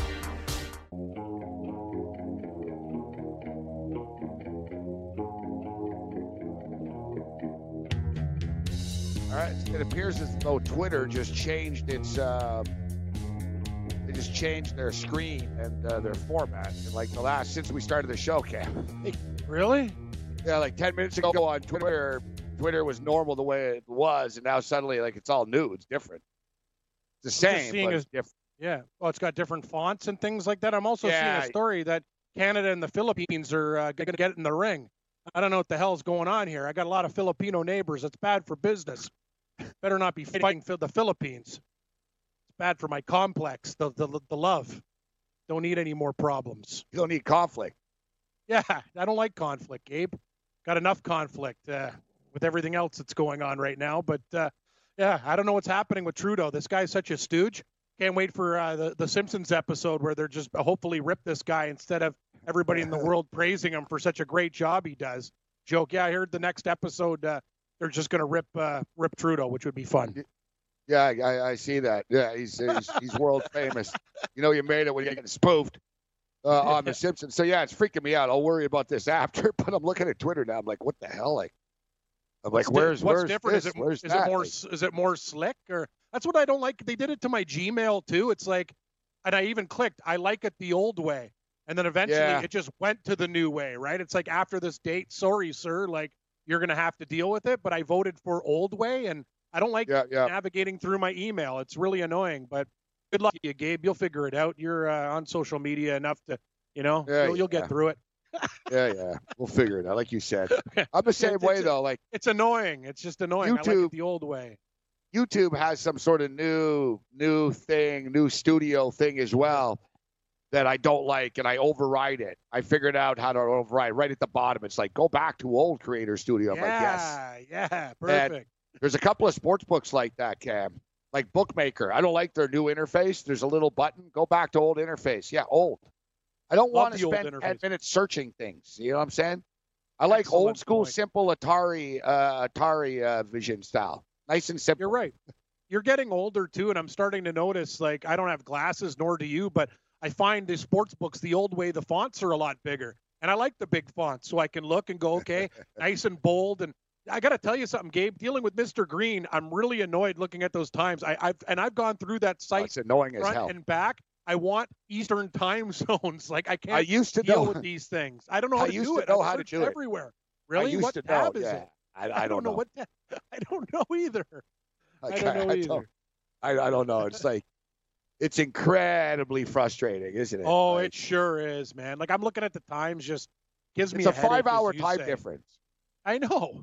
And it's annoying. Yeah, but the thing is, though, the 5-hour, it becomes hard to add up because the 5-hour time difference, so it'll say, like, it's 2 in the morning there, but it's really, like, 9 a game there. So it's like 2 a.m. Like, I've sort of got horse races. The horse races are coming up, too. It's even crazier because you know how important post time is, right? Like, I can guess with another game, like, oh, okay, like tomorrow the Manchester Derby's on, United, whatever, that's fine. That'll be in the afternoon. It's just when I'm looking, and then the problem is, Gabe, the days go into the other days, right? Can't we just do it on an Eastern clock? It'd be a hell of a lot easier. That's all. All right, so speaking of the Kentucky Derby, we've got a big party over at the Meadowlands, Cam. I look forward to I'll be watching the Derby over there for sure. Nice. And I'm thinking I'm going to go all out, actually, too. I might just spend the money. And, get the buffet? Yeah, they got the buffet. And I was there earlier today, and I think I don't know if it's the same weekend, but I see they have there's a beer fest there at the Meadowlands. Wow, that sounds great. Yeah, beer fest and horse racing. That's like my favorite things. Yeah, and man. It's $75 bucks, all you can drink. All in? Sold. Yeah. Yeah, it's so I checked. I double checked. It's 75, and it's all day. You got a bracelet, and you can just go. Gabe, we were there that time, and those beers that we were drinking, we were just having regulars, and them in the highball. They were like $8, $9 a drink. You'll get your $75 worth. That's why it's worth it. Oh yeah, and with the food, with the buffet. Oh God, man, this IHOP commercial's on. I'm telling you, they've really upped their game. Man, that breakfast looks good. Oh, here it is. So, yeah, it's the here's the May 4th Derby Buffet, $54.95. Doors open at 4:30. Buffet begins at 5. Space is limited. Appetizers, Kentucky seafood soup. Yep. Potato and egg salad. Strawberry field salad. Meh. Derby salad. Capri salad. It's a lot of salad. Classic too much Caesar salad. Yeah. Get to the meat. Yeah, I'll take a classic Caesar, please. Yeah, like, all right. Entrees and sides. Now you're going to like this. Carved barbecue glazed steak with horseradish sauce. Sold. I love it. Yep. Delicious. Cajun rub chicken on the bone. Perfect. Love it. This Cajun rub. Right. Crispy baked catfish with spicy relish. I actually like catfish. Great. I know it's a bottom feeder, but good fish. See, I like this. They're not going, this isn't two, it's not like 5 stars, but like, listen what they got here. Creamy mac and cheese. Yeah. Southern Comfort Medley. Roasted butternut squash, roasted carrots, cauliflower, Brussels sprouts, garlic, oils, and herbs. Oven roasted potatoes. Award-winning arcade bakery, babka, and pastries, New York cheesecake, sliced fruit, mini cannoli, Belgium chocolate cake, and chef specials. It's good enough for me. I like it. All in? Yeah, 50-something bucks. That's actually, yeah, is that with the, so can you do the drink parlay thing, or is that, are they different? I think it's separate. Yeah, that's $125. That changes everything then. I'm doing the math. Suddenly we're down a couple $100. I gotta be honest with you, I like chicken rub and catfish as much as the next guy, but I kind of want 75 all I can drink. See, that's the problem with me and you, Gabe. We're never satisfied with one. We need the whole experience. I'd rather put the $54 on the race. yeah, that's another good point. But $125, you know, it'd be a good time up there. There'd be a lot of huts and nice dresses and stuff up there. Yeah. It'd be good for you. Like meet a lady. It'd be away from the riffraff down there in the sports book area. We had a good time when we hung out at the horse book with those senior ladies. They were very friendly. Can you imagine? I really like how packed it's going to be there for the Kentucky Derby Day. Oh, it's going to be. And they have live racing at Meadowlands Saturday right after, too. Don't forget. Exactly. Saturday and Saturday. That's what tracks do. They have Kentucky Derby, but all the other tracks are going, man. It's going to be packed. I like it. You throw in the sports. You throw in the games and stuff, the playoffs. Dear God. Like the Islanders might be playing that night. Like, a lot of things are going on, man. Oh, yeah. It's going to be over the top the first Saturday of May. Yeah. First Saturday of May.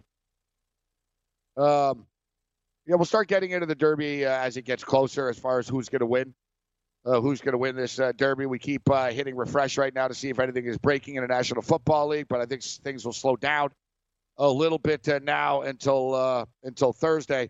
Something we didn't get into, Cam. So Jake Arrieta calls out Bryce Harper. Love it. For getting kicked out of the game. And I'm thinking, I get it. And if you recall, remember Papelbon tried to choke Harper once in a dugout? True. Another time, Scherzer got into it with him. We talked about this a lot in the offseason. There's something about Harper that rubs people the wrong way on his own team. I agree. I don't know 100%. What it is. It's only been 3 weeks, and look, this has already happened in Philadelphia.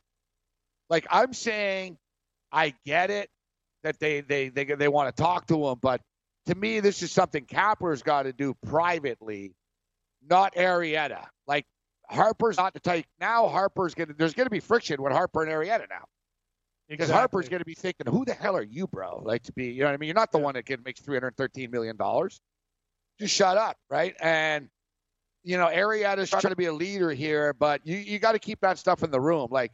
Arrieta wants to be a leader, Cam, but a real leader would have done it privately, not bitch to the media about this. But excellent. It does go to show.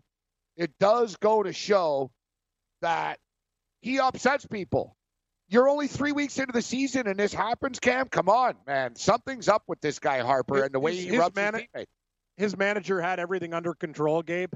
It seemed like a big show where he's like, you know, trying to get his money's worth and stuff like that. I get it. You're going to be emotional, but even the manager, he had to push him back. It's like, dude, I get it. You're absolutely right. I don't know what it is. It's just one of those things we can't put, you know, I can't define it. There's something about Bryce Harper that just, I think he's just, you know what it is? I just think he comes across, I'm thinking, as real cocky, Gabe. Like one of those guys, like in the room after a while, and you know a lot of guys in baseball are, but I gotta tell you, yeah, this is not just a one-time thing with this guy, and I think he's gonna go through stretches of struggling. Obviously, he's gonna go and mash the ball there in the summer when the weather gets good. It's gonna be a bandbox there, but yeah, Harper just, he does that to people. I don't know what it is. Is it the way he talks to people? But it seems like a lot of guys have had issues with him before, man. Maybe he's just so cocky. As long as they win, things will be fine. Yep. You know what I'm saying? Like as long as they're winning. If they're not, though, that's a train wreck. Then suddenly he's going to get I don't know what the hell's going on today, Cam, but I just went to covers.com. Changed. Really? Yeah, it's like change font day, change layout day. I don't like change. This is not good. Change is not good. And the Philadelphia Phillies, you know, they're 8-4 at home. They're 12-10 overall. They're just 4-6 on the road. Considering, and I know it's early, but considering the money that they've spent and the roster that they have, they should be better than 12-10. Right? And so just wait till injuries kick in and stuff. If it gets worse, then Harper's going to be the one to blame, whether it's right or wrong. Like, even if Harper's playing well, every time he strikes out, they're going to blame him. You're right. I never thought it was a good fit for Philadelphia. We called all of this. I know me and you we have different opinions than a lot of other people. I think Philadelphia is a horrible city for Bryce Harper. Being a temperamental guy, they will turn on him so quick when things aren't going well, and I don't think he's the type that can handle it. Game-time decisions. Fantasy Sports Network, iHeartRadio. I am Berensky. Jeremy Roenick joined us on the morning show. Morning after this morning. It's worthy of replaying. He should be in the Hall of Fame. How he is it. He's got 512 goals, 13 goals. Yep. From the NFL to the NBA, DailyRoto.com is the place to win millions in daily fantasy. You can get the best DFS NFL coverage all season long for a price of $129.99 or dominate the entire daily fantasy sports realm with the Elite Package at $59.99 per month. If you use the promo code FNTSY, you get 10% off your Daily Roto Package. Go to DailyRoto.com, pick your NFL or Elite Package, enter promo code FNTSY, and you'll be on your way to becoming the next Daily Roto millionaire.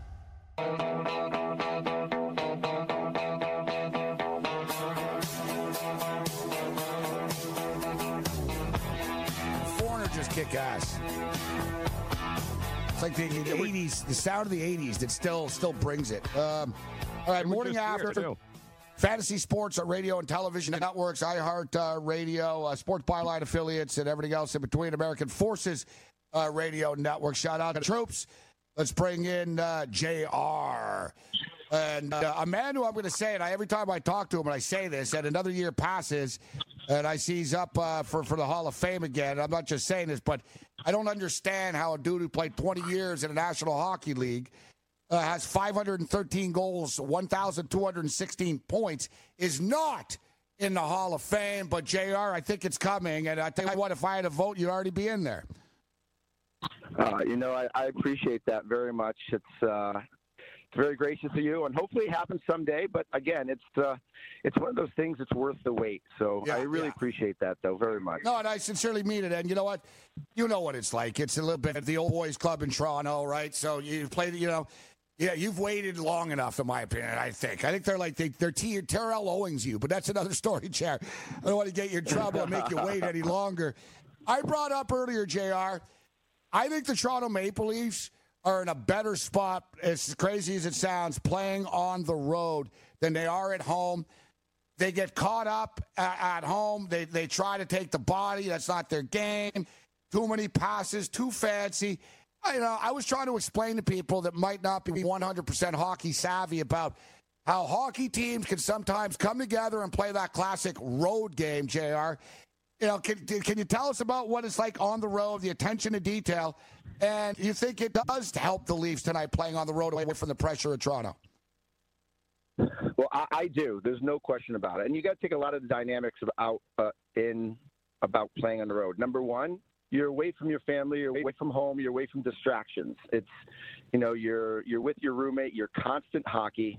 It's a way to focus away from whether you have kids or whether, you know, your significant other is, you know, chatting about the game or asking you to, you know, honey-do things. And, you know, there's just a lot of distractions when you're at home. And I think I said after game five, after Toronto played that awesome game in Boston, won that game, I said, is Toronto going to be able to go home and play that same style of defense, you know, chip it in, boring hockey, take the fans out of it, and try not to entertain the fans? Because that's you get caught in that trap at home, is trying to play a fun, exciting, high-tempo game. So I think being in Boston for Toronto, I think, is a perfect opportunity for them just to take care of business. But it's going to be a tough task. There's no question about it. They've been down this road before. Sorry, Joe. I was going to say they've been down this road before, JR. They're, you know, this man, the Leaf Nation's on edge here, and I don't think they can handle losing to Boston again. I don't think I can handle it. I'm getting tired of Boston winning everything all the time, JR. Like, we got to see them lose. It's unbelievable, and I've been saying it for the last couple of days. It's the Boston jinx for Toronto. And, you know, after they lost Game 6, everybody in that town went, how do we get rid of this Boston Bruins team? Here we go again. But, you know, you have to look at a couple different dynamics. First of all, Johnny Tavares has not woken up yet in the series. He's yet to make his impact. Is Game 7, you know, he's getting paid a lot of money. They brought him there for a reason. They brought him there to be an impact player. Is he going to be that guy tonight? They brought over Muzzin to be a big, strong, physical defenseman that clears out the net. They have, I think, the emergence of Kasperi Kapanen this year has really helped this team. There's a lot of different dynamics that I think are different than previous years, and if they can put one game together, I think they get rid of that Boston jinx. Let me ask you, Jeremy, too. We got 3 Game 7s coming up, right? Which one surprises you the most here that we're looking at? Bruins, Leafs, Sharks, Knights, or the Caps and the Hurricanes? So I don't think anybody saw it at this point.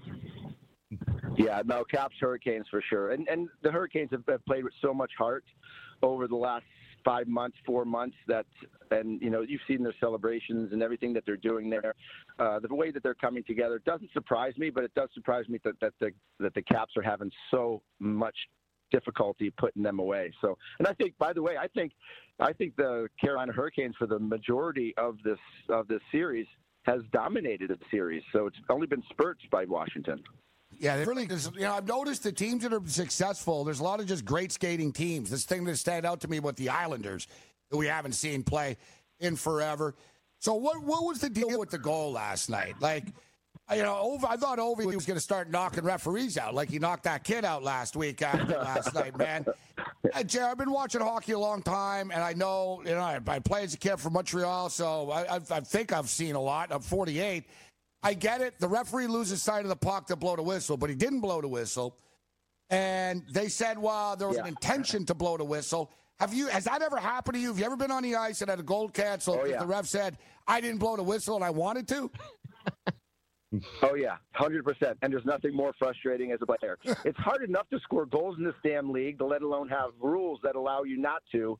And listen, I understand protecting the goaltenders and they're in their crease and so on and so forth. But if a goaltender doesn't know where the puck is, really doesn't have it swallowed up, you should be able to go in and grab it and put it in the net. And, you know, that was a tough call for me last night. I understand why. But, you know, for a league that wants more goals and for, you know, exciting games, you know, I think that puck should have been a free puck. And I'm sure Alex believes that, too. He got thrown out of the game because of his frustration. But, hey, the league is the league and the rules are the rules. I actually think, and listen, I had money on the game. We're in New York, so I was over at the FanDuel Legal Sportsbook. I had money on the game, and I had Carolina. And I said after, I think that was a rough deal. Right there. But I've also said this, and we see the NBA officials, and we talk about other leagues a lot.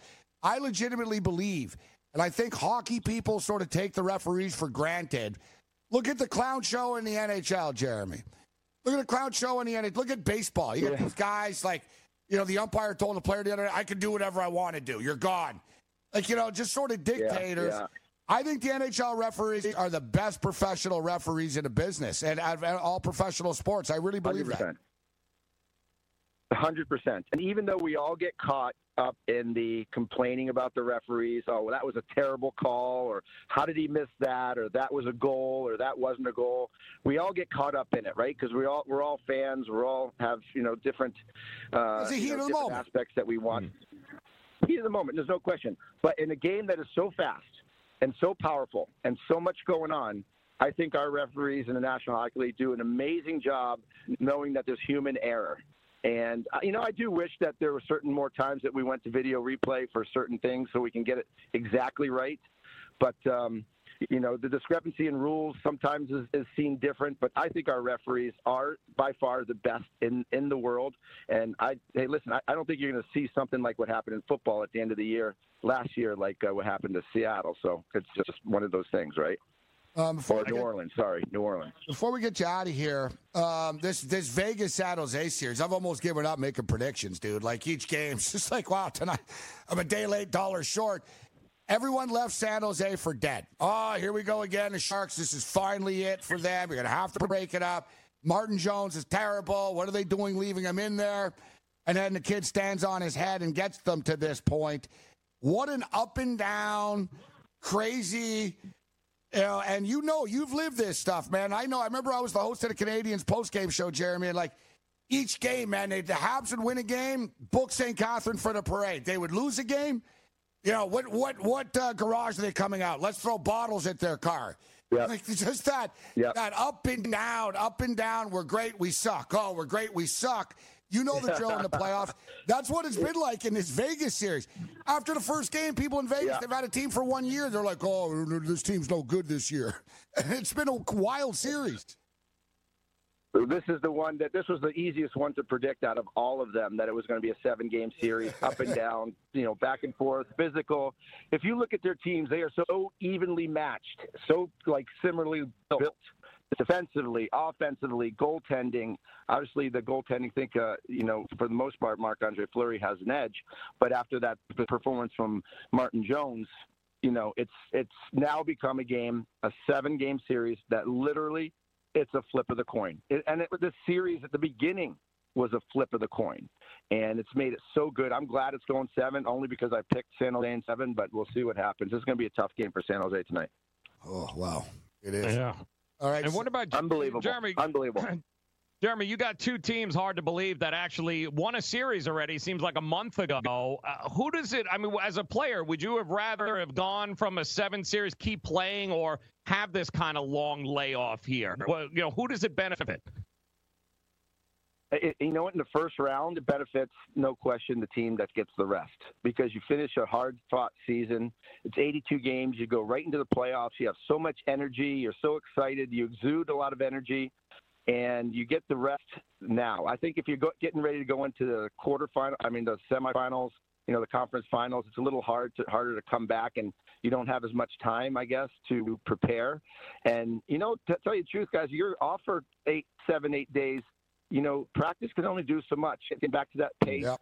You know, you're eating a little bit more. You do gain a couple pounds. You do feel it in your feet and your legs. It's a hard thing to have to overcome. And sometimes you waste a period or two, and sometimes a game to get back into that, you know, the swing of things. So I do like in the first round, but not later. Jeremy Roenick with us. So JR, you in studio tonight?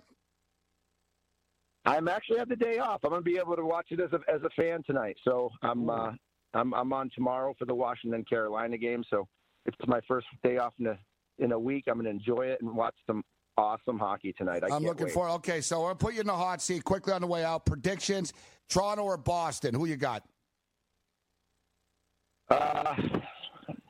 You know, I'm going to go with the experience of Boston and the home ice advantage. I'm going to take Boston in overtime. All right. As for the record, we got a chat going on, and people, we got guys said, thank you, Jeremy, for the great years of hockey you gave us. They don't make players Thank like Jeremy Roenick anymore. People are going to go crazy. JR, listening, mad respect for JR. Here's a guy. Wow, Jeremy Roenick. He's cool, but isn't he a bit crazy? Yeah. I'm a lot crazy. 9 cents short of a it's not 9 cents short of a dime, I call it. But I thank you. I thank everybody for those comments. I really, truly appreciate and love the fans. So thank you. All right, last one. Vegas, San Jose tonight.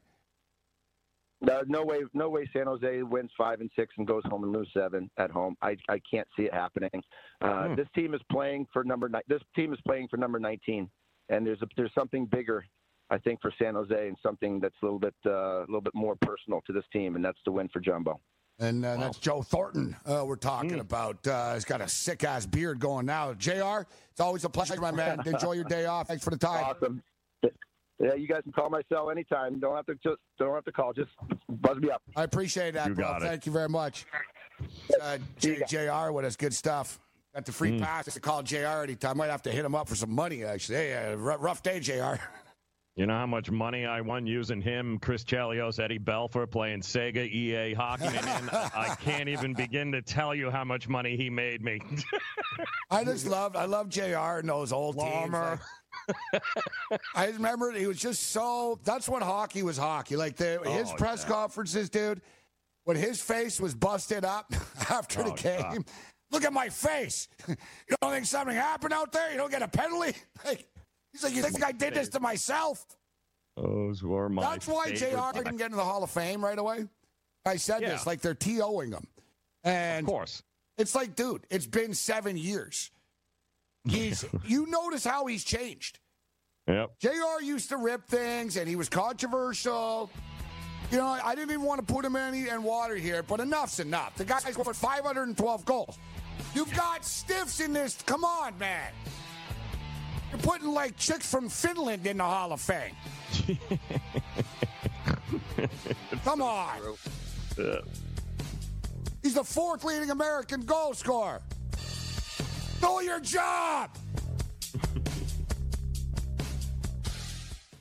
Hey, thanks for downloading the podcast. And remember, if you want to listen live, download the iHeartRadio app, download the TuneIn app, and just search for Fantasy Sports Radio Network, and you can listen to this program live. Also, if you want to watch the video of this podcast, check us out on YouTube, on Twitch, or on Periscope, and type in, you guessed it, Fantasy Sports Network. You'll find us there. Enjoy the show, and thanks for listening.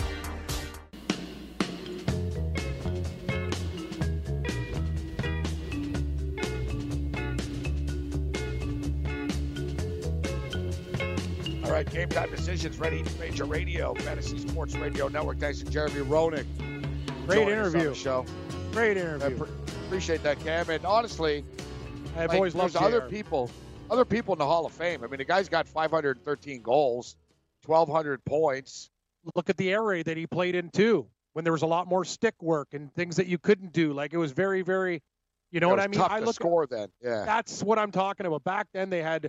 When JR played, they had a lot of teams playing more traps. He was an offensive player. There was still fighting and stick swinging and violence. Yeah, like look at guys now. Like the game is faster now. I will say that. Like the athletes now, they're superior, but the game was tougher back then. Guys like JR took way more dirty hits that guys got away with back then, and the punishment they played hurt a lot more. That's the difference. The speed is different now, but the toughness there, and it was very difficult to score, and a lot of teams played traps, especially against his Philadelphia Flyers team, because he was a big, big guy who could do it all. So I have a lot of respect for JR, and you said it, Morency, one of the best U.S.-born players ever. It's a no-brainer. He should be in the Hall of Fame. I watch it. You know me. I watch a lot of hockey, probably more than anybody, and that guy dominated games when he played in a very tough era. Well, that's the thing. You talk about a player, whether he's a Hall of Famer or not, was he one of the best players of his era? And he was. And Jeremy Roenick was one of the best players of his era. Yes. Right? He rubbed people in the media the wrong way. Exactly. And you notice he's not as outspoken now, right? And I think he's trying to get into the Hall of Fame. He wants to get into the Hall of Fame. But, you know, he was never really, you know, he wasn't a bad guy to the media. He gave him great interviews over the years, but for some reason, like he pays a price somehow for being outspoken. Ooh, correct. But he's gonna shut their mouth. Yeah, he's gonna get in. It's eventually. Just, you know, all right, whatever. It's been 7 years now. He's been eligible. I think it's time to let him in. You know, 100%. I don't think he'll get in this year either. They'll probably make him wait like 10 years, another 3 years.